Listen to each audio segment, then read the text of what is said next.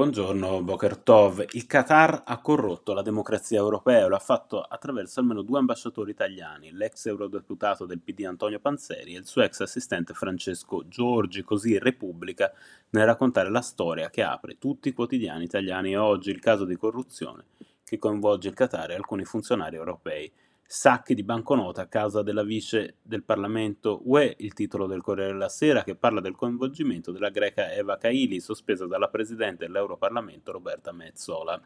Le 40, la 44enne eurodeputata greca non ha potuto contare, scrive Tagliati Corriere, sullo scudo dell'immunità parlamentare perché a causa del padre è caduta in flagranza di reato durante l'operazione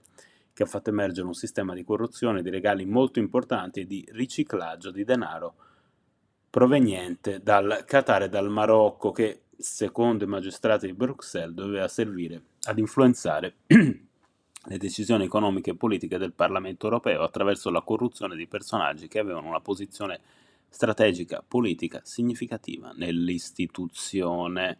Continuano le mobilitazioni sui giornali non per sensibilizzare su quanto sta accadendo in Iran, le donne d'Iran che combattono nel silenzio dell'Occidente, scrive il direttore della stampa Massimo Giannini, auspicando un intervento più netto da parte delle democrazie occidentali. Al parenti di Milano si terrà oggi una maratona solidale per chi protesta in Iran, organizzata tra gli altri da Repubblica e l'inchiesta. Oggi in Iran non sappiamo dove porterà la rivolta, se il regime riuscirà a scacciarla sottolinea Repubblica Sef Bayat, sociologo iraniano che insegna negli Stati Uniti, ma anche se le proteste rallentassero, aggiunge, un altro fattore scatenante probabilmente ne aprirebbe un altro ciclo. L'opposizione non se ne andrà finché il regime rimarrà